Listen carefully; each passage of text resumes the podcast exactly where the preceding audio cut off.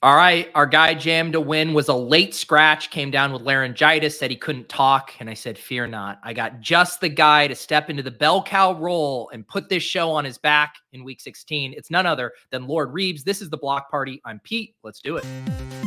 Peter's one of the greatest depositors I've ever seen. Trust the process. Let's go. I got auto match with Levitan. Bullshit. I just 66, I win all the money. All the money. If I had 150 lineups, I'd win too. Uh, AP, Cody spot bullets in your head like KD. Bust it, bust it, bitch, go bust it. And I had 10 pints with me in Russia. Hey everyone. All right. It's a very festive Lord Reebs from Sharp Football joining us here today. I believe fresh off of just recording uh searching for ceiling over there with Hilo. How are you doing today, Reebs? Uh, listen, I'm doing all the stuff for one week season apparently. Uh, you know, we'll, we'll pick it up. Uh, listen, I don't mind. I, I'm no JM to win for sure. Uh, but I'll do my best to to fill in for him. No, you are you are a perfect uh, guy to slide in here, and we will not miss a beat. Uh, definitely like one of those weird weeks where the slate or the games on for this week are just so segmented from Thursday to Mhm. Saturday to Sunday to Monday. I'm already thinking about how miserable some of these sweats are going to be uh, leading up to Monday night, where it's just this slow, slow drip. Just war. NFL's war on Christmas this year. Uh, when the so when the schedule first came out, like back in last, I think it's like March, right? They released it in March. I can't remember, but I remember seeing the Christmas schedule and showing it to my wife Jen. You met, and it's like, and I remember like, look at this, look at this. Christmas. The game's on Thursday, Saturday, Sunday, Christmas Day, three games. Then back to Thursday the following week. There's no like, there's no rest. Like my kids are off for Christmas break. There's just like all these NFL games. Like it's it's in a row. It's waged a huge war on uh everyone's vacation. I know it's uh it's crazy. Yeah, it, I don't think it's fully set in. You know, it's going to be Christmas morning. You're going to be trying to get some teams in. There's all kinds of contests. I was like, I thought you know we just kind of gave NBA Christmas Day, and the NFL said, no, no, no, we're coming for it this year. And, and as a content creator, you know, my Mondays are typically trying to just retake in everything that happened on Sunday, start to get like everything in order to rewrite up the games for the following week. And like Yeah. I've got we've got the Christmas Day, you know, I've got kids, we got presents, th- three whole games still to go to. That's six teams of information like I've got to wait on. Uh, and then it's the fantasy championships that week, week seven, going into week 17, which is a final week. So I can't even really punt it. I know it is. It it it blows my mind, right? Because we've memed so many of these Week 16 matchups, Week 17 matchups specifically, and then for them to finally be here, the infamous Jets Browns Thursday night football game. It, it is almost here. We've been talking about it since May. Yeah, I think you and I, I don't know if that team's still alive, but we had drafted a Browns uh stack, a Browns Jet stack. Yeah, unfortunately, the team we drafted did not uh, advance to to, the it. semis. I, I took a peek at it. Uh, was one definitely one of my better regular season teams, but uh, for a single bullet where you and I got together, uh, did pretty well. I think we'll have to uh, run that back a few more times next year. I, I think that's just a testament that in those drafts, like you know, we drafted that one late in the game and tried to get weird, but like Yeah, ADP is a construct, man. If you're trying to set out to build like a specific roster, and we tried a couple different angles that got shut down on, but like you can be aggressive. Maybe this year was just an, uh, an exception where like the first round is so volatile, but you know, AD, ADP is a construct. And best ball, you're trying to build the roster, get unique, man, have have a good time, and that sometimes those end up being your best teams. Well, yeah, and I mean it that you know that final show I did what like my last six or seven drafts. Like I had one of my only Puka shares with uh Tom. I had my only Zack uh Moss share with you. Like that late information that when you draft all summer, it's hard not to get anchored to stuff and be really fluid with that. And that's why I love drafting with other smart people because it's like, hey, this is new information. You're going to see things from a different angle than me. And uh, to end up with a lot of natural diversification in my portfolio through smart guests, uh, I think ended up working out really well for me. Yeah, you love to see it, man. Uh, that was a great thing you did too. Man. It's a fun way to max enter a contest. Yeah.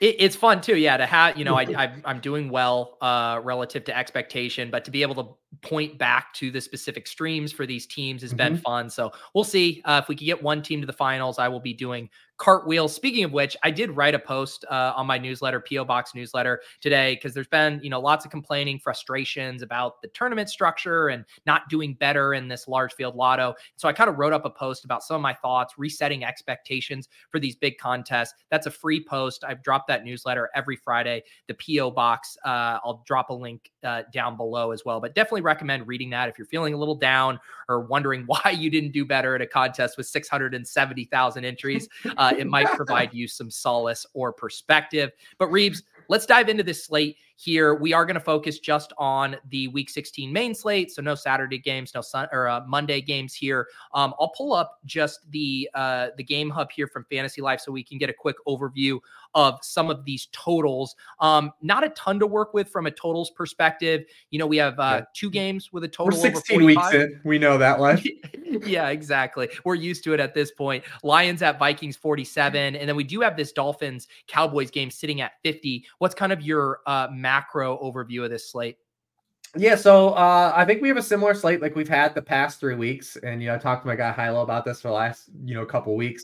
Is you know we don't have a it's not necessarily a team jam em in slate, but we have a the top of the quarterback is removed. The top of the quarterback field is removed from like these high archetype, high ceiling guys. So like old school team jam in when we were doing like the Todd Gurley, David Johnson, CMC stuff um, we were able to do that because we could play our 5K, 6K quarterbacks because we were able to arbitrage what was then the highest scoring quarterbacks, which like the Drew Brees, the Peyton Mannings, the guys that are getting there through passing that kind of got buried when we started to get like the Jalen Hurts of the world, uh, the Josh Allens of the world, and you have these slates where you have four to five quarterbacks that have 30 to 40 point potential that you had to consider either paying up for or getting those guys because we weren't able to arbitrage what those guys could do.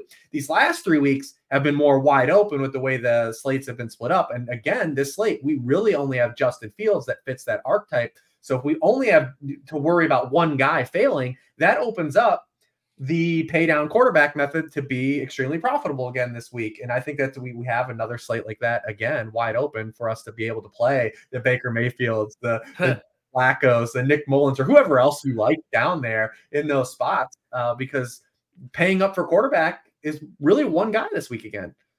Yep. Yeah. And we'll talk about that when we get to quarterback here in a second. Just from uh, a larger perspective, when we do have you know these slates where there aren't a ton of you know potential shootout game environments or at least ones that are easy to identify do you find yourself when you're building your rosters maybe wanting to try to concentrate on the one game that does go off overstacking it double stack bring back or on these slates do you want to be kind of really choosy and picking your spots well, that's the way I play, anyways. My game selection is always, you know, more smaller field. I do try to get more games on slots right. That's typically the way I play. I know you used to work with Holka all the time, you know, back in the day. The, kind of a similar mindset to Holka. I'm playing even in some of these tournaments, like the, the 444 or something, like you've got like sub 500 entries, right? And I'm just trying to get like a game stack right and then build around it with some of the maybe the, the chalkier pieces on the slate. So that's typically what I do. I think we have a few of those spots again this week. I think some games stand out. One of them is definitely not Cowboys Dolphins because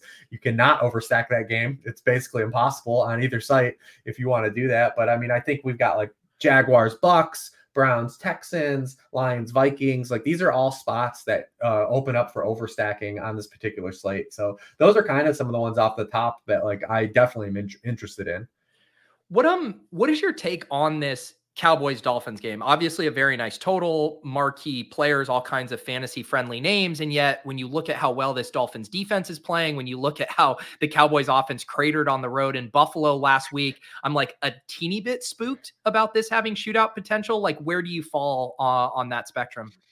Yeah, so if you're talking about a game like this where overstacking it's hard and, and players are hard to fit in, and it's the third week in a row we've had a game kind of like this that is fragile. Last week, Bucks Cowboys, very similar. Two weeks ago, Bills Chiefs, right? The similar spot, four o'clock kick, highest game total, got star power. Everyone's going to be watching it.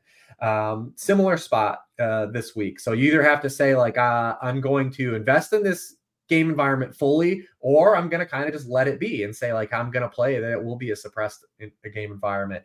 You know, there is definitely a lot of fragility here. You talk about the Cowboys. I mean, they're 0 3 as a road underdog this season. They've been outscored by 20 points per game in those games. The Cowboys, wow. when they fail, they know how to fail. Like they they don't half step us. They they go all in on their failure. Also, the Dolphins, they've played three games against teams with a winning record this season. They've lost all three. Um, you talk about like the way the Dolphins defense has been playing, and I, I know that their schedule has been light since they've gotten Jalen Ramsey back. You know, you face the Jets twice, you face Mac Jones, you get a game against like the the Commanders in there. They haven't faced quality opponents, but I do stock a lot of their defensive pieces, not just Vic Fangio, not just Jalen Ramsey, but Christian Wilkins. They got stars everywhere defensively. So I definitely think that they can throw a wrench and kind of, you know, at least slowing down the Cowboys. Uh, you know, especially if they can, if they can just throw a wrench into limiting CeeDee Lamb, that's really all you need to do to slow the Cowboys down, really. Um, their ancillary pieces are not guys that are going to pop for like huge games, right? Like they'll be contributors but I mean, Brandin Cooks has gone what over 70 yards one time this year. Uh, the, you know, I was a guy that was in on Tony Pollard this offseason, but Tony Pollard has not had these apex ceiling games where he's taking games over for 150 total yards, right? So if you can just use a guy like Jalen Ramsey, who went to Vic Fangio and asked him last week to shadow Garrett Wilson on the, you know, we'll see if he does travel into the slot. He did not travel into the slot last week with Garrett Wilson. But CeeDee Lamb's like a 50 50 player inside outside. We'll see if he travels there. So, like, there's a lot of vulnerability here. And when you flip the side on the, the Dolphin side, and you say, well, maybe the Dolphins can have a lot more success. Look what the Bills did. They just ran down the Cowboys' throats. Mike McDaniel definitely had to be watching that and saying, all right, what can I cook up? But this offensive line for Miami is still definitely a big potential issue. It's definitely not as good as the Buffalo offensive line uh, that's yeah. been playing really well the last seven weeks. And you look at Raheem Mostert, he got there last week from touchdown production, but it was a second lowest rate of yards before contact in a game. He only averaged 0.47 yards before contact last week. They had trouble blocking in the run game. They got the ball out of his hands fast. It worked against the Jets. You know, it's still they're going to have to get the ball out fast against the Cowboys too. I mean, Josh Allen only had 19 dropbacks last week, and the Cowboys pressured him out 11 of them. So Tua yeah. is one of the more sensitive quarterbacks to pressure. So there is an avenue where this game definitely isn't like the the bonanza that like probably like we're all hoping as game watchers uh, to see. Also, it does have like that thin outcome. Maybe it is like Cowboys Seahawks, you know, on Thursday night a couple weeks ago. There that right. exists as well too. But if you do believe that exists and you want to invest in the game environment, like it's going you're going to be penalized on this slate because getting Tyreek Hill and CeeDee Lamb in a lineup together, even if you want to get Waddle and CeeDee Lamb in a lineup together with one of these quarterbacks, if you run a run it back with a Dolphins running back or Tony Pollard, like you are extremely out of salary right when that happens. Yep.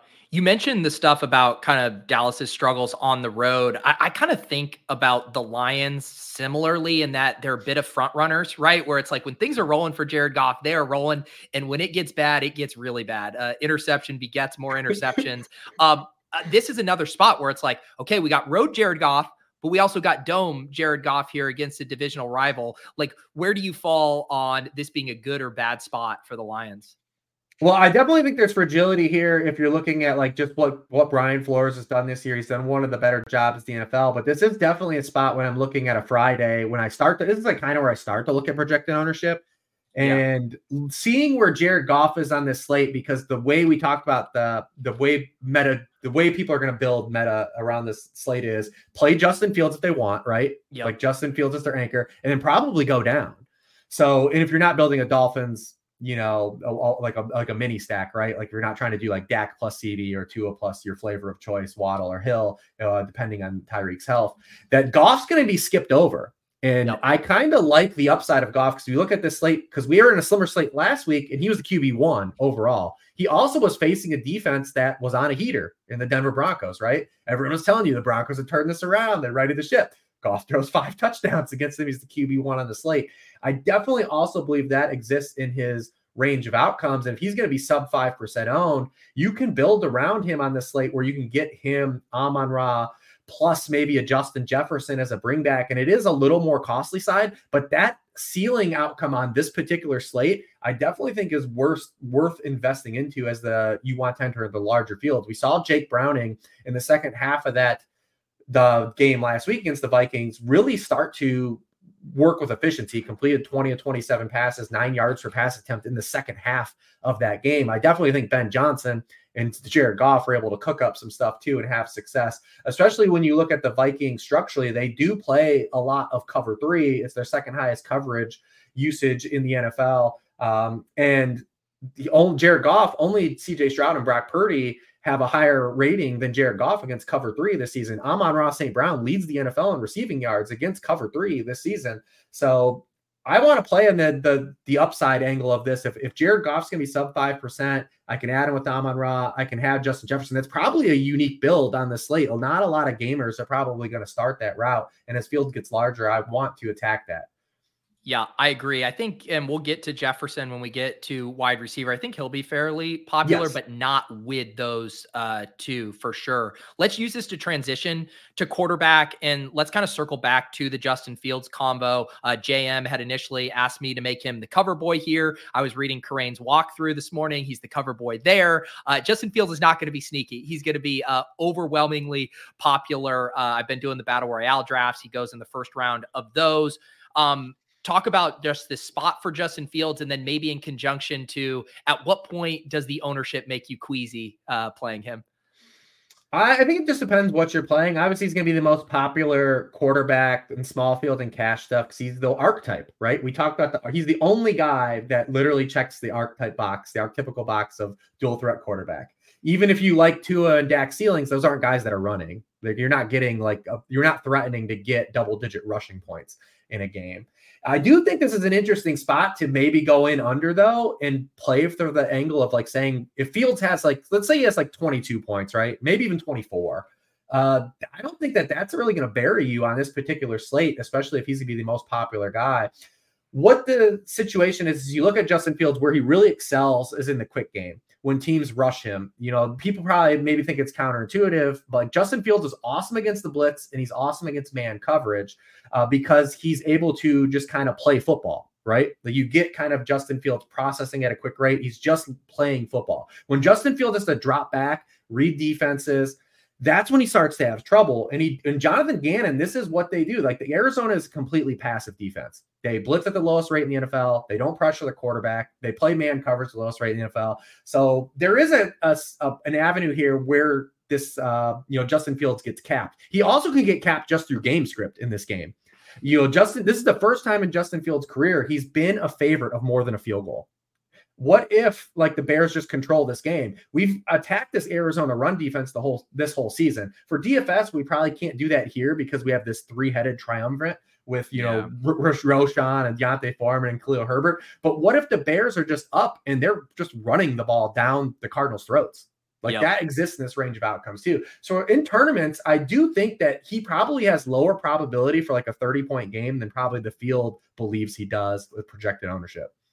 Yeah, I agree with that. He is he is by far like the the click that feels the best and so then that steam happens to where it probably mm-hmm. ends up disproportionate to his actual odds of hitting there i'm actually surprised i pulled up uh etr's early run at ownership and they have nick mullens as the highest projected owned guy. I I will bet on Justin Fields being higher owned than Nick mullens if there was a market that allowed me to do so. But what do you think about this spot? Uh, I assume mullens is one of the guys you're talking about that's viable from a punt option at 5300. Yeah, it's wide open. I mean, you look at the way the the Lions have, have played coverage this year. Uh, definitely fits like Nick Mullens being successful, and that's kind of where we are this this week again. You know, I joked with Daigle on the Wednesday show, and he was talking about he wanted to see if Trevor Lawrence would play in the game. I was like, I don't even care if Beathard plays because that's like these guys have all been viable. The Flaccos, uh, the Mullens of the world, like and when these have these guys have these good matchups. So definitely where he's priced, I think Mullens definitely fits a lot of builds. He's a guy I definitely want to see projected ownership on though. I'm definitely not gonna go down the rabbit hole of like if everyone's playing Nick Mullens, I'm yeah. gonna be playing Nick Mullens. Uh, there are a couple guys I do like him uh, like a little more than him. You know, guys like Baker. Uh, I think Baker's in a really good spot. We're waiting again to see what Beathard opens up or if we get Trevor Lawrence. Lawrence was practicing today. It could be a Brock Purdy situation, right? Everyone thought Brock Purdy was dead that week going into the Bengals game. Like there was no yeah. chance he was going to play. Lawrence, we, we put this dude in the grave like a few times this year where we thought we were getting that CJ Beathard start and Yeah. Lawrence ends up playing. I'm not gonna say that there's no chance he plays. If he plays, that game obviously becomes even more fun. But Beathard is so cheap on both sites, and it's such a favorable matchup. Like he obviously gets you access to more. I think Flacco is a little more appealing than Mullens too. Yeah. Yeah, because what? I mean, the uh the Texans have been pretty decent uh against the run, right? You you throw Yeah. on the Texans. Yeah, they're great against the run. It's been consistent. That's what I think makes Baker so good too, right? Like the Jaguars have consistently been good against the run all year, and that's been like a something locked and true. But they're getting they've since their bye, they've been absolutely flooded in the pass game. They haven't stopped anyone through the air, and it's getting they've turned into like kind of like the Titans of last year, where like they've become like a dominant funnel. And the Texans are the same way. Listen, D Hember got shut down. Like with D Hember, real real quickly became not a thing in a week. Uh, and that's what the Texans do. And the Browns, we want to avoid this backfield anyways because it's it's stupid. Like Jerome Ford's getting all these empty calorie touches, and Kareem Hunt is getting like all the goal line work. But Kareem Hunt has had over 50 yards in two games this year. Like it's a dumb backfield. We want to annoy it. So Flacco doubles. Me and Hilo were playing with this. Yeah. You could Flacco plus Amari plus David Njoku plus Devin Singletary as an in- inherent bring back is less than 50% of your salary on both sides. wow. It is very rare you can get a, a correlated game stack with a quarterback that is fewer than 50% of your salary on both sites. And that allows you to get access to some cheaper options where you're talking about these small field onslaughts. If you get that game environment right, you're you're really cooking, man. Yeah, I like that uh, call out a lot. Um, why we're kind of getting in the weeds about how you would attack these cheaper quarterbacks. The Baker one is interesting, right? Because Rachaad White's going to be popular, mm-hmm. and you know you can run on the Jags a bit too. And I don't think, based on price, like people are going to be getting to Baker premium doubles. Like, how how would be your preferred way to stack Baker? Would it be with Rachaad White and one of the pass catchers, or would you potentially not use Rachaad White? So you can. This is one of the rare instances where you could actually run a stack with the running back. Where we talked about this last week, where you, you know Brock Purdy can be stacked with Christian McCaffrey. Yeah. Um, this is a similar spot because you look at the Jaguars. Uh, they're only allowing 9.8 rushing points per game to opposing backfields, eighth in the league. They're seventh in yards per carry allowed to running backs, but they have allowed the highest rate of receptions to running backs in the NFL. 28% of all catches against the Jaguars have gone to running backs. Uh, they're allowing 11.8 PPR points per game to opposing backfields. Obviously, White's hot stretch, when you look at him uh, over his past nine games, he leads all running backs in receiving yards. He's third in receptions. And he has three receiving touchdowns. So he can be played in Baker stacks too uh, on this slate, especially on DraftKings, more so than, than FanDuel. So there's a way to kind of get unique. If, even if you're playing Rachaad White, you just play him with Baker, right? Or if you're Yep. playing Baker, you play Rachaad White, and then you can pick out Evans and Godwin. The great thing about the Bucks is we know where the ball's going. The ball goes to those three players. That's really it. Like Yep. we don't have to worry about it. Like the Cade Ottons of the world. Like obviously he had that one week against the uh the Texans where he popped up. Like no one's getting like regular targets in this offense. So Yeah. we know where the ball's going. That's what makes the Bucks inherently one of my favorite teams every week to target for onslaughts because they have a thin target tree. They're also good against the run and can't stop the pass. So they're always fun every week to stack. One other quarterback I want to ask you about before we move on to running back, and mainly through the lens of, you know, Trey McBride, grown ass man, going to be the most popular tight end on this slate. And yet, I don't think a lot of people are going to stack him with Kyler Murray. What is your thought on uh, Kyler in this spot at Chicago? Yeah, it's real tough. I think to because it's tough to paint like the the upside picture. I mean, you look at the Bears. This team has been a, a, a really good defense. Like they just honestly have. Like the the entire back half of the year, uh, they've been good. And you look at Kyler. This is the game where he doesn't offer like the dual access package, right? Like he could get a rushing touchdown, but like the weeks he's had a rushing touchdown since his return, he's operated as like a back end QB one for fantasy. Like there's been no spike weeks, uh, and it's because he's he's a shitty passer, man. Like I mean, he, he he's Yeah. averaging he where he's uh, is for passing points per pass attempt is right below Kenny Pickett and right above Bailey Zappe. That's like Yep. the context of where he's been as a passer. Since his return, he's 19th in completion rate, uh, 25th in yards per pass attempts. He got four four passing touchdowns, four interceptions. On throws further than tar- 10 yards downfield, he's completed 38% of his passes. He's 21 of 55. And what has really hurt him is their wide receivers are just not good right now. You know, obviously Hollywood Brown's ruled out. He hasn't been able to play with the heel injury. He's been a non-factor. Then you've got guys, their ancillary wide receivers just aren't good. He's worked two games with Michael Wilson. You got Greg Dortch, who's like everyone's kind of like favorite hero play. And then Rondale Moore. It's just not a good receiving unit. Since he's returned, these targeted wide receivers on just 47% of his passes. Only Desmond Ridder has targeted wide receivers at a lower rate than Kyler Murray. And that's why you see Trey McBride. The dude has a 30% team target share since week eight. Like he he's like hard to fade because he's getting Travis Kelce usage. I actually think he's still underpriced, even Yeah. for where his price has gone. Because he also has a great matchup. The Bears can't slow tight ends down. They haven't slowed tight ends down all year. They're kind of one of their vulnerable points is the middle of the field. They play a ton of cover two. Um, and they're good against running backs. So I I mean Trey McBride is just an inherent bring back if you're running the most obvious stack in the world, field plus DJ Moore. Uh Yeah. you brought it back with Trey McBride and you've got your, you know, your isolated bring back. Uh, shout out to everyone hanging out in the chat. Sammy spreading some Christmas cheer here. Happy uh, holidays. Merry Christmas to you, Sammy. We got my guy Tyler, always uh, the little drummer boy for likes here, drumming up the likes. 256 watching. Don't forget to like. It helps giving season indeed. Thank you guys. Hit the like button. Uh, I do this show every Friday at 2 p.m. Normally with Jam to Win. He came down with laryngitis and Lord Reebs stepping up, putting the show on his back.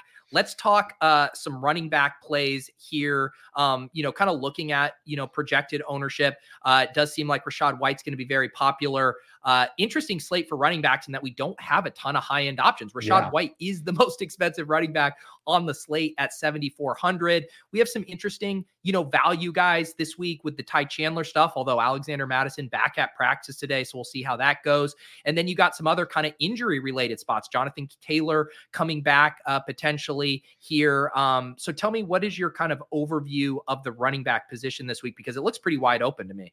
Yeah, this is what makes this slate particularly fun for me is that running back is wide open. Because typically on a slate like this, like last week, it was like we could pay down at quarterback, we can get the CMC, we can get the Kyren Williams, right? Like there was a clear path to that last week. This week, who do you want to pay up for? Like who are you excited to play? Like out of those No. guys, we talked about Rachaad White, solid player. Uh, maybe not like a great like ceiling matchup on the ground, but definitely is stands out. I mean, we're in a world where Rachaad White's the highest price right back at slate. Like that's where we are. That tells you everything we need to know. So it is more of a value based slate. We do have more when we get to wide receivers like to pay up for that opens up. But yeah, I think this is a great, like, just balanced approach. Like, we've got a lot of solid running backs that are value plays, and you can play two to three of these guys and uh, kind of open things up. Obviously, Ty Chandler, I actually hope Mattison doesn't play because he's a dude I like outright want to fade. So I really? want him to be popular. Uh, Explain that. Um, you know, yeah, he had the huge game Mhm. last week. Uh, obviously, you think he's fragile. What What are the holes there? Yeah, so obviously from a volume perspective, you're playing cash and small field. Like you, you could see how you can get there. You had 96% of the backfield touches. You just take those touches, you throw them at the wall, and you say go ahead. But as field size increases, he would be a guy I would absolutely want to avoid here for multiple reasons. One would be just kind of the top down look of the Vikings offense, right? So we have two game sample where the Vikings have run the ball well this year. They've come against Denver Broncos and the Cincinnati Bengals after DJ Reader got hurt. Two spots we've targeted with everybody. Everybody has run on those two teams. We have not seen the Minnesota Vikings successfully run the football on a team that they shouldn't be running the football against. And that's kind of what we have here. I mean, the Lions are third in the NFL in yards per carry allowed to running backs. They're seventh in rushing points allowed per game to running backs. They're also seventh in receiving points allowed per game to running backs. This is a team that has stymied running back play the entire season. Also, we have two great pivots at Tyler Chandler, at Ty Chandler's price points. We have Chuba Hubbard at 5,700, who looks like a really great play. And then we have uh, Devin Singletary right below him. Uh, two two guys that I believe are just better plays. So, I mean, if we're going to get him in at a really like 20% popularity, like 20% ownership, I gladly, as field size increases, want to play those other two players. Yeah, that's a really good point. And I, I will say too, this uh the idea of being, you know, contest specific. I'm going to talk about this underdog slate with the Badge Bros on their channel immediately following this show at three. Uh, I wrote up Ty Chandler as one of my favorite plays over there, but that's because he's not getting drafted in those contests. Like you're going to get him at 5% ownership in an underdog contest, whereas here he's going to be the most popular running back, you know, on the slate, well over 30% in small field. So if you want to get your Ty Chandler love, uh, you can do it on underdog without all of your friends joining you. What do you think about the two running backs in the uh, the Arthur Smith Gardner Minshew Bowl this week, Bijan Robinson and JT, because they're going to catch some interest? Yeah, just by process, I think of just the field, right? Um, you know, Jonathan Taylor comes back. It's gonna be an interesting spot for him. The Falcons still have not, they're the only team in the NFL still have not a lot of rushing touchdown to a running back uh Wow. this season. So, you know, is there like a huge ceiling for that? I think that game is sneaky. It could go up, be, you know, have some upside to go over the game total too as well. But if Zack Moss isn't going to play, then it gives Jonathan Taylor like that that kind of that path to catch catch more passes. I mean, he's got a hand injury. Right? Like, typically, running backs coming back from injuries, I'm more cautious on, but like not like he doesn't have like a hamstring or like a quad or something. So like I'm not like concerned about like Jonathan Taylor where he is, like a risk of re-injury, you know. Uh, it's just Yeah. literally like ball control stuff. Like, can he, if he has to play with like anything on his hand, is it like, does he lose uh, a fumble or something? That's the stuff we don't, whatever. Uh, so he does draw, uh, I think, a lot of interest. The Colts have been playing well too. I mean, they are five and one their past six games. Literally, the one week where I went like hard and like bet them was the Bengals game. They got flooded. Like, thanks a lot for that. But uh, looks like Michael Pittman's going to play in that game too. It would have been a lot more of a better signal for Jonathan Taylor if we wouldn't have had Michael Pittman. Yeah. But yeah, he's going to be in there. We got the Bijan Lucy with the football, you know, thing again, right? Like, Yeah. you know, Arthur Smith. The thing about Bijan is I just don't know. Like, he doesn't scare me because I don't know. Like, we've we've seen him what one game this year possess like tournament winning upside. Yeah. Because even if Arthur Smith is like, all right, I am going to give him red zone touches. I am going to use Bijan Robinson this game. What does using Bijan Robinson entail? He's had one game this season where he's had over 60% of the backfield touches. Like, Yep. does using him mean he's going to get 55 to 60%? He gets red zone work. He catches some passes against this Colts defense, which we like. But am I scared of Bijan like getting to 25 to 30 PPR points? And I honestly, what evidence do we have of that happening? I know. Yeah, it is. It's it's one of those things where the the name brand and us anchored to Bijan as this incredible prospect, this first round pick. I think we have a hard time letting it go, and we all keep thinking it's that assumption of rational coaching, even though we've seen Arthur Smith be the most irrational coach in the league. So, uh, I'm with you uh, on that. Uh, a couple. Let's let's talk about the running backs in that Dolphins Cowboys game. I don't think anyone's going to catch a ton of ownership there. Maybe Pollard gets a little bit of love. I've seen some stuff circulating. There was a quote um, talking about he wasn't fully healthy at the beginning of the season. So that narrative's kind of picking up of like, oh, we can make this excuse for how Pollard was playing earlier. Any thoughts on either the Miami running backs or Pollard in this spot? I'd still be more interested in taking shots on the Miami side. I mean, obviously, you can look and say, hey, look what Buffalo did last week. Is there success to be had, especially on the edges of this Cowboys defense with this, you know, Shanahan scheme and with guys that can get on the edge with, with Raheem Mostert and De'Von Achane. Uh, H Achane is the guy that most resembles like if Mike McDaniel is really trying to cook up some stuff in the lab of like what James Cook brought to the table last week, Achane would be that guy. I mean, Yeah. just two weeks ago, we saw him play a lot of like actual wide receiver against the Hmm. Titans on that Monday night game. He had like a, a 75 yard touchdown where he cooked his guy on a double move and, and Tua just overthrew him. So is there a chance for Achane to be used like in the passing, especially with Tyreek, right? Because we don't know. We're going to be flying blind on like, we, we think Tyreek Hill's going to play. Tyreek openly came out and said like he doesn't know like about his cutting ability. Like that's always a great sign. But like No. so like what if, if Tyreek's going to be at half mast or 75 to 80 percent? Like is Achane a guy they can get involved in the passing game? And I think so. So he becomes pretty interesting. I think out of the the Dolphins backfield. Obviously, I'm not going to tell you to fade anyone that has 20 touchdowns on the season. Yeah. Uh, so if you want to play Raheem Mostert for the touchdown equity he has, like by all means, uh, th- you you have to pay for both these guys though. Is the one kind of rub. Yeah, Tyler pointing out, I just saw this. I think Coach Speak Index flagged this. Uh, McDaniels was talking about Achane's workload. He said, We've had some time to take extra precautions with his workload the last two weeks, no setbacks, and he's doing well. Hopefully, he'll be able to get even more reps as the coming weeks come. So maybe a little stock up arrow on Achane's usage. Um, trying to think any other names we should hit. I guess I don't have a good feel. Like you open up the app, you put in your Joe Flacco double stack, and then you go to put a running back in. Like who's who's the first click for Lord Reebs this week? I mean, I think you can play Devin Singletary as that bring back, um, Yeah. especially where he's priced. So Devin Singletary, I know they played in overtime last week, but he had 30 touches again last week. He's the only running back this season to have multiple games with 30 touches. Uh, this Browns defense is a very all or nothing run defense. I mean, they're number one in the NFL in yards allowed before contact per carry. They're number 32 in yards allowed after contact before carry. If they're going to give up runs, they're going to be explosives. And we know that Bobby Slowik with Case Keenum is going to involve Devin Singletary. So I, I think at his price point, he's very well adequately priced. I mean, I brought up Chuba Hubbard as well. If if Ty if Alexander Mattison ends up playing and pushes ownership to Chuba Hubbard, I'm very pissed off about this. Uh, only Kyren Williams has more touches than Chuba Hubbard over the past month of football. The Yeah. Packers, over their past six games, allowed 5.1 yards per carry. They're 30th in the NFL. They've allowed a league high six rushing touchdowns to running backs and a receiving touchdown. They've allowed five RB1 scoring weeks. And listen to some of these guys Najee Harris, Jaylen Warren in the same game, Isaiah Pacheco, Saquon Barkley, Rachaad White. Like these aren't world beaters like that, that are like crushing them. So Chuba Hubbard definitely a guy that I'm interested in. If we don't get AJ Dillon, I think Aaron Jones could be potentially interested in that game. Uh, we saw the Packers are always like a precautionary team. Like if, if this is this goes back, like they are one of the medical staffs that really slow play a lot of injuries. You're seeing it with Christian Watson again. Aaron Jones comes back. He only plays 48% of the snaps, uh, but he does he does get 17 touches on those snaps. So if he's going to get ramped up and he's going to get to like the 65% snap share and that 17 touches can turn into 20 touches he becomes interesting against this game that's going to be really ugly it's going to be an ugly fantasy game but there's going to be a lot of running in this game Yeah.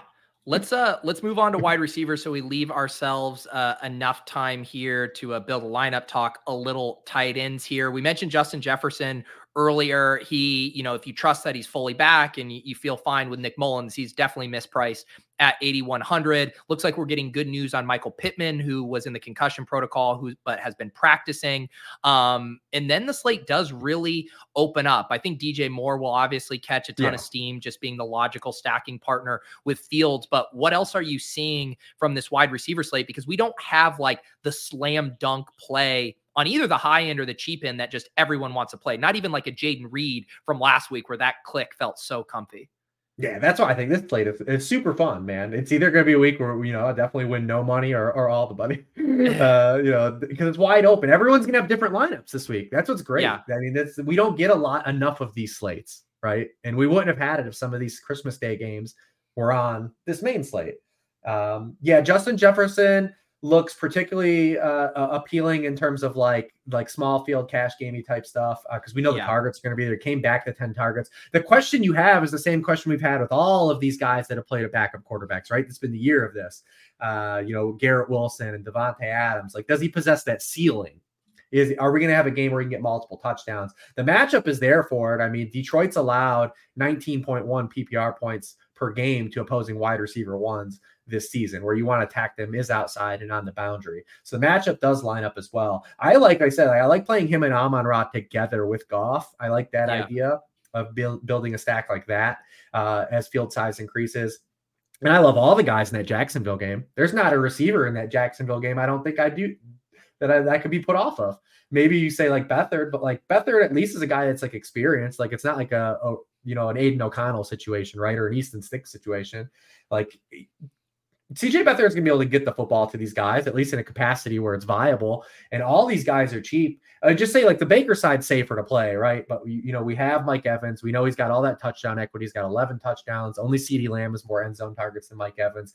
Chris Godwin has back uh, back-to-back games with double-digit targets. He runs into another great matchup because the Jaguars play zone at the fifth highest rate in the league, and his zone man splits are phenomenal this year. Uh, two yards per out run, 25% target share against man, 1.2 yards per out run, 18.9% target share uh, against man coverage. So we we like the matchup for him. And then no one loves to click the button on Calvin Ridley, but this is this dude is getting insane usage, and now he takes Zay Jones off the board against Yeah. the team that has struggled against to defend outside wide receivers the entire season. Uh, Tampa Bay is 28th in points allowed per game to opposing wide receiver ones. They're 23rd in yards per target to opposing wide receivers, allowing the most receiving yards per game to wide receiver ones. Uh, if you want to pay down for Parker Washington, you can even get there. They've been they've Yeah. been terrible in slot receivers, and then also Evan Engram is great in this game. I know we're not talking about you know tight ends yet, but like he's such a great pivot off of Njoku and Trey McBride this week, and he's got such a great matchup. So I love all the receivers in that game as well. One game we haven't talked about uh, with quarterback or, or anything yet would be that Seattle Tennessee Yes. game. Looks like we're going to get Ryan Tannehill, but a little bit of interest in, in maybe some of the Seattle wide receivers. Also, DeAndre Hopkins, I think, is probably a little too cheap um, for his role. Any love for the wide receivers in this game? Yeah, definitely DeKalen stands out as a pretty good, you know, he, he's a guy that's and Geno Smith, he's been targeted on 24% of his routes with Geno in the game. Drew Lock only targeted DK 15% of his routes. He had a lot more wider spread of targets.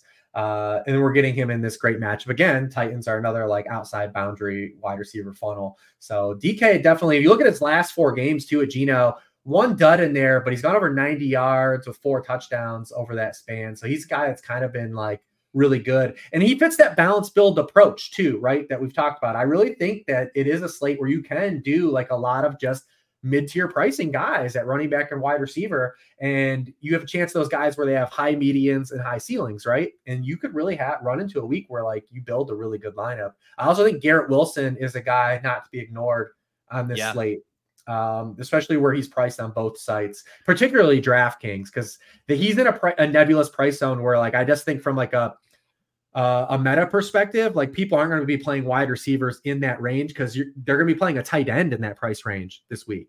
Um, Yeah. So definitely don't ignore Garrett Wilson. Trevor Siemian's going to play. He did target Garrett Wilson on half of his routes. It's a way better matchup. We only have three weeks left to play guys against the Commanders. You know, we didn't talk Yeah. about Breece Hall at the running backs, but like those these two Jets guys are in play. Don't overlook these Jets guys uh, for sure this week. I it's I'm so glad you brought that up because I was about to use you bringing up Garrett Wilson to circle back to Breece Hall, and I was going to ask you if you had a flex spot and everything else was equal, the price, the ownership, which one of those two guys would you rather play? Take out any other correlation angles or whatever. I would rather play Garrett Wilson on DraftKings and Breece Hall on FanDuel. Okay, but which which that answer says they're both very much in play. It's not like one. I think you can put these guys in the same lineup. Okay. And and I assume this is this is a take or uh, a testament of the Commanders' defense more than anything. Yeah, I mean, dude, they this again every week, man. Just been circling every week. The my, my favorite stat of the season, and we'll we'll see. You know, obviously it's Trevor Siemian. I'm not telling him that you have to play Trevor Siemian, even though I recommended Joe Flacco we talked about Nick Mullens, and CJ Yeah. Beathard, and all these guys. But the Commanders, for since the season opener, have allowed every single quarterback they have faced to score more fantasy points than that player at average coming into that game. Uh, they absolutely have been flooded by wide receiver ones. They're allowing a league high 21.8 PPR points per game to opposing wide receiver ones. They've allowed the most touchdowns in the NFL this season from outside the red zone. And it's like dumb shit like last week. Like you see Cooper Kupp, right? It's just like blown assignments, like where Yeah. like he's wide open. Uh, they've allowed the most yards per catch to opposing wide receivers, the highest touchdown rate to opposing wide receivers, uh, the most yards per target to wide receivers. And then when you look at the running back position, they've allowed an RB1 score in six straight games. Here are those guys Rhamondre Stevenson, Kenneth Walker, Saquon Barkley, Tony Pollard, De'Von Achane, and then Kyren Williams last week. Like, again, not exactly a daunting rogues gallery of guys like flooding them with fantasy points. So that's I think you can actually, when you think like the Jets offense where the ball goes, this is why I think you can play them two guys together in the same lineup. Which, which, and if you would have done that two weeks ago in that game against the Texans, you know, where Breece Hall went, I just pulled Yes. it up, eight for 86 and one, and Garrett Wilson went nine for 108. I mean, you are very happy with the return uh, on fantasy points for salary there. Um, what about in the like true punt range? I mean, you mentioned Parker Washington earlier. Um, I'm trying to see who even is going to be popular. It looks like, you know, some people are going to want to play Jonathan Mingo again. I, I don't know if I have a stomach for that click. Um, but anything else down here like sub 4200 uh, that interests you? Yeah, I mean, you think you have to on this slate in particular explore Jameson Williams. Uh, coming off a career high seven targets, he ran more routes than Josh Reynolds for the first time this season. Uh, had some stuff designed for him. Uh, we've seen like he's been ramped up, right? He came back from the suspension. He's getting there. He's being involved in offense. If I recommended like being in on some Goff stuff, how do we add? How how do we get to playing both Justin Jefferson and Amon Ross St. Brown? We've got a little double we can add to it, you know, real cheap. Yeah. Uh, I like that. I'm trying to think, you know, I guess if you were trying to find unique ways to do Justin Field stuff, would you entertain like a Darnell Mooney uh, punt there? I mean, it literally. There, I have no objective rationale for it except for Cardinals. Uh, but yeah. sure, like you're gonna. So Fields is just going to drop like whatever you think DJ Moore's ownership is going to be, it's going to be higher than what it's projecting for because Guaranteed. because because quarterback play whenever the high whenever a, a gamers click a quarterback they want to play him with a pass catcher Yep. so it's going to come in higher than you think because fields is going to be the most popular quarterback so dj moore's rostership is going to be a lot higher than even what it's projecting as Yeah, I agree with that completely. I'm trying to it think. always happens oth- do you uh I'm trying to think we we've hit on a lot of these spots. We talked about the the Browns wide receivers. We talked about it being a little tricky. What about like on the on the high end? Um would you find yourself to trying to play a CeeDee Lamb alpha game, a Tyreek Hill alpha game if he goes anything there? i mean you can i mean i can always you can always play those guys like i said Yeah. i'm more or less probably if i'm going to play that game it would be more of a one-off situation probably or like if Yeah. i would do like CeeDee lamb plus achane or something or Yeah. Mostert, something like that even that's costly um because i don't know if either of those guys and they obviously could get there but with the with just like the game environment the matchup we talked about ramsey you know does he even like does he cover him like is it is that game in the low 20s instead of maybe the 30s Yeah. for those guys at their salaries to like bury you, like they have to have like real heaters, man. Like we're talking CeeDee Lamb, they both have to like CeeDee Lamb and RLS have double digit receptions plus two touchdowns. And even like Tyreek, even if he catches one long ball, like I don't know if I'm necessarily scared of he, him like shadow realming me this week. Right. Yeah. And uh, my guess is the field's going to kind of feel similarly. The price tag. Um, it is just interesting that that game has the highest total on the slate. And I don't think either of those guys are going to catch too much interest. Um, any other final wide receivers that we haven't hit on before we briefly touch on tight end? No, no. Like I said, the only other guy I would say like we is Amari Cooper, right? Like you know, Yeah. inherently to bring back with Flacco, but Flacco doubles. But his inaccurate target rate. It's not just the target share at Flacco; it's the quality of targets. He only only fourteen point eight percent of his targets from Flacco have been inaccurate. With PJ Walker, it was twenty one point four percent, and from Dorian Thompson Robinson, it was twenty six point three percent. So Yeah. like big difference in terms of quality of targets. How about here? We'll hit one more here from uh, our guy, Historical Anomalies in the chat. Treylon Burks rising from the ashes. No Nick Westbrook Ikhine. Uh, the laugh indicates that he's not in your player pool. I I'm not going to yuck anyone's yum punting at why. Like any, if you have a punt play in large field tournament, I will never yuck your yum. Like you just Especially if it's not to catch- popular. yeah, Yeah. you just need to catch one touchdown, man. Yep. Um, uh, a more serious question uh, from Pete Overbet, uh, no relation to me. How do we explain to our families that we won't be hanging out with them on Xmas because there's uh, there it is in the fantasy lofts? Because we have to pay for Christmas. That's what you tell them. there you go. Yeah. How do you pay for all these presents under the tree uh, without banking it on the showdown slate? Um, all right, uh, we are going to transition. We'll touch on a tight end real quickly, and then we will build a lineup on DraftKings. Also, want to mention uh, JM is not here, but they did change the uh, the promo code for over at one week season. They're up to ninety percent off. I think they are going to pay you to join by the end of the season at this rate. But if you want to use promo code Pete ninety, you can get ninety percent off. And Reebs, I want you to uh, give a plug here for what you got going on at Sharp Football. I personally do not uh, play a single showdown slate or main slates without reading your worksheet breakdowns. Uh, they need to be checking that out. Anything else they should know about over on Sharp Football? Now the, the, the guys are obviously no one's buying you know three week fantasy subs for the end of the season at this point. But uh, the guys are ramping up for like the playoff content. My worksheets will be part of that. And I I mean listen, Warren's had and he's been an absolute banger this season. Uh, absolute heater by far having like the most profitable season that I've I've seen like a, a person like that have that gives out picks. So if you want to follow that, you know, check that out. But uh, always the worksheets, we always do a couple free ones too, and they always are those uh the Monday night and Sunday night games. So if you are building shutout lineups, they're they're just free for everybody.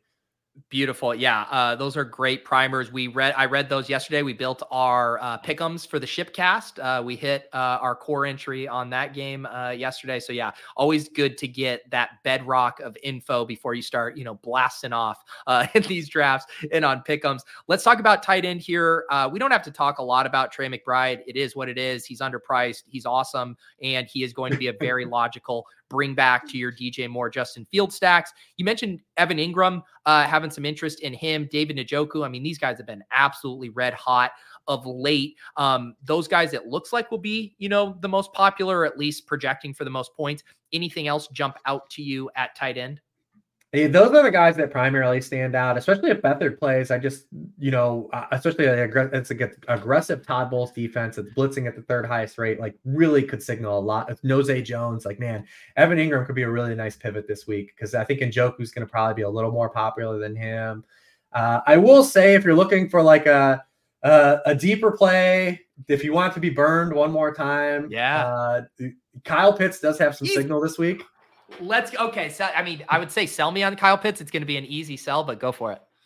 Uh, I mean, you just look at so uh, the, the Indianapolis Colts play cover three at the league's highest rate. Like we know Gus Bradley's going to do. Uh, they play cover three, 57% of their passing snaps, highest rate in the NFL. They don't come out of it. It's why they don't give up a lot of production to like wide receivers on the outside. Uh, Kyle Pitts leads the team with 21.2% of team targets. He's been targeting 24% of his routes against cover three. Obviously, we know Lucy with the football can pull this on us. But on this type of slate, I do think he does present some intrigue where he's priced because he is kind of like almost a true pay down option this week where we don't have those clear pay down guys. You can play Tucker Kraft again if you want because he's on the field every snap. The Panthers are a sneaky solid defense.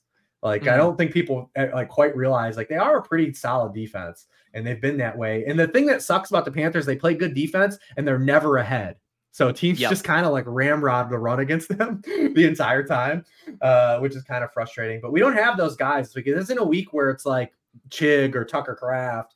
We have money to play with, so people are getting in Njoku. They're getting in Trey McBride. They're getting in. I also, I think you can play two of these guys.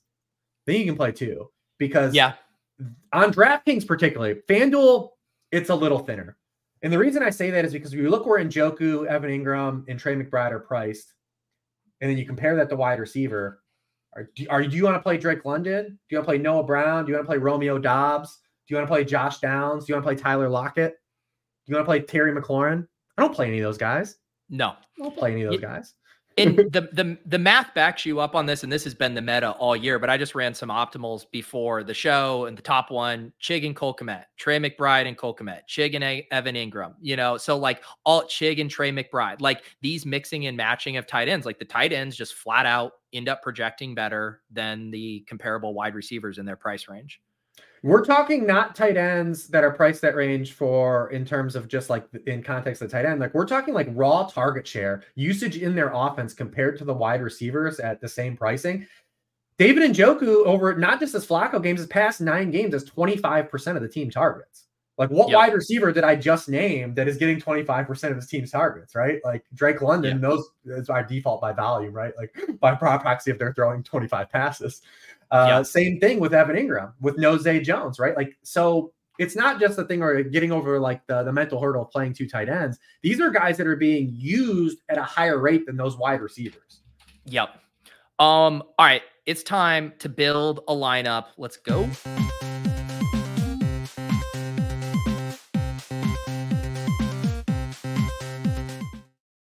All right, we got the usual Deposit Kingdom weekly league here up. Uh, looks like we're at 311 of 375. Uh, devastatingly, we had to lower the entries from 420 to 375 after last week's did not fill. Let's get this one filled here, and then maybe we can get it back up to the uh, very chill, hella dank 420 entries.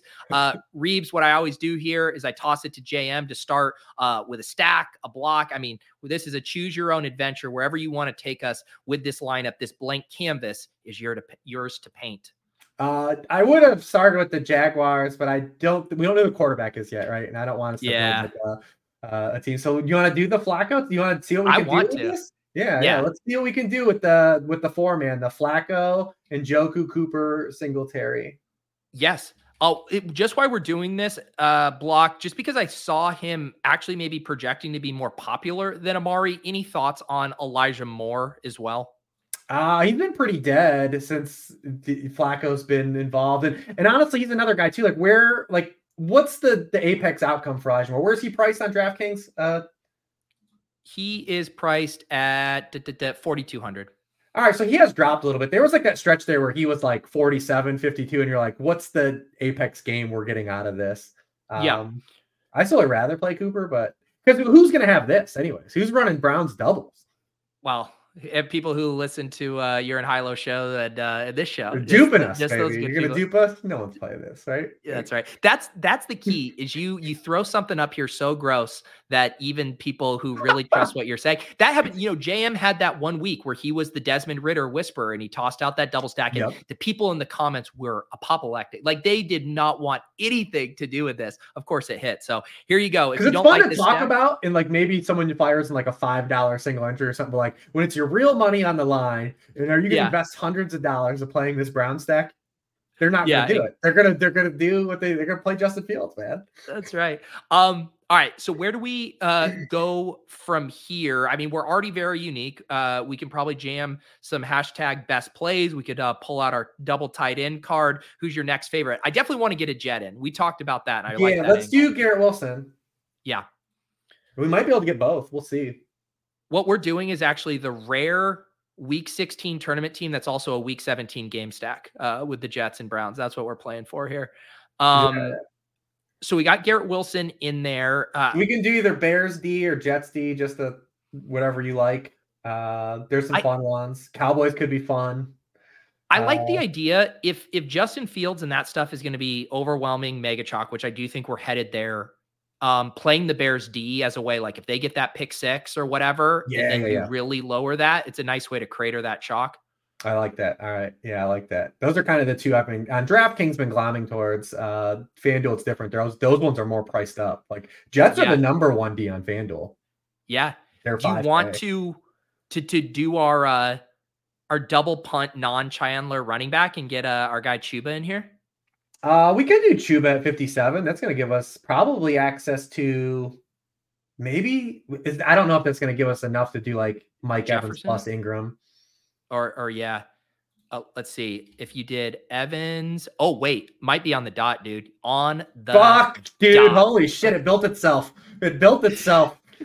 This, this one came together clean, almost scarily clean. Uh, just how you drew it Uh, up. What do you think about this one? I'll read it for the audio listeners here. Joe Flacco double stack to Amari Cooper, David Njoku, little Devin Singletary bring back. Play Garrett Wilson as a one off.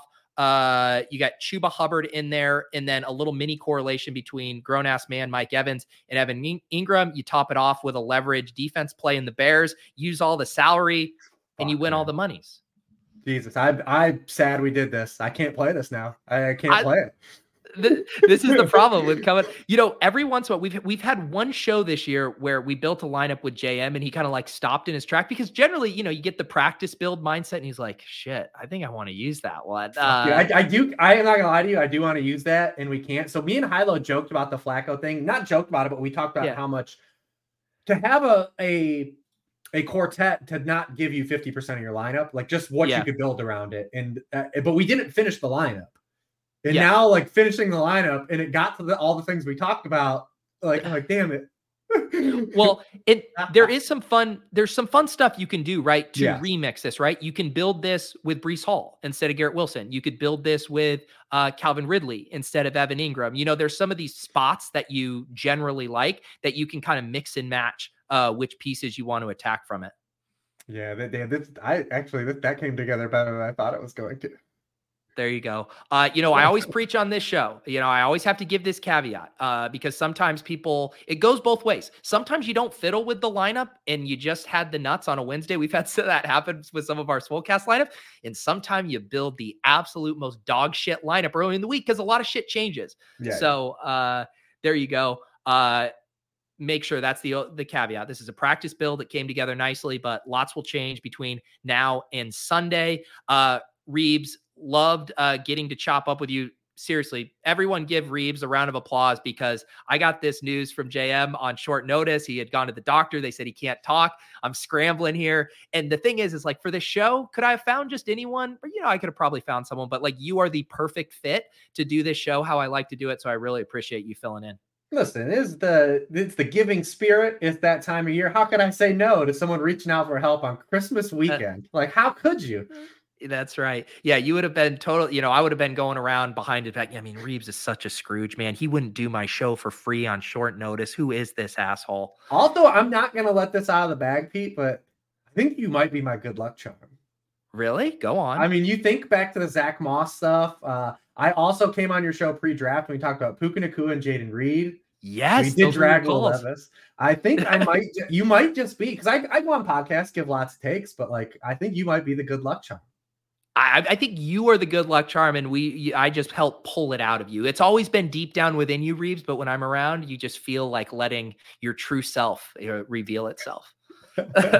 uh, well, I'm going to hop over right now to the Badge Bros channel. Actually, if you just refresh this uh, feed, it should automatically re- redirect you over there. Uh, often on the clock, we're going to go through this entire slate from an underdog drafting uh, perspective. So you can come hang out with us for the next hour. We'll also build some pick'em entries uh, and all of that good stuff. Thank you guys uh, for hanging out. I will have my usual set of programming uh, Saturday night. I'm doing DFS After Dark with Gary Hartman from ETR. I will do a Christmas Eve Sunday morning cram show at 10:45 a.m. And then the only other difference will be no portfolio review on Monday. That is Christmas. I'm going to bump it to Tuesday. So we'll do the kind of whole week 16 wrap up on Tuesday, and then I'm going to spin up a second show on Tuesday with Karain. Uh, we're going to do some playoff best ball stuff. He's got his new awesome tool over at Legendary Upside. So we're going to rip some drafts, talk through strategy for that. So no shows Monday, but you'll get bang for your buck on Tuesday. Uh, if you guys are YouTube members, I'll see you on DFS After Dark in the Cram. Otherwise, have a great Christmas, and we'll see you guys Yes. over on the Badge Bros. For Rich, I'm Pete.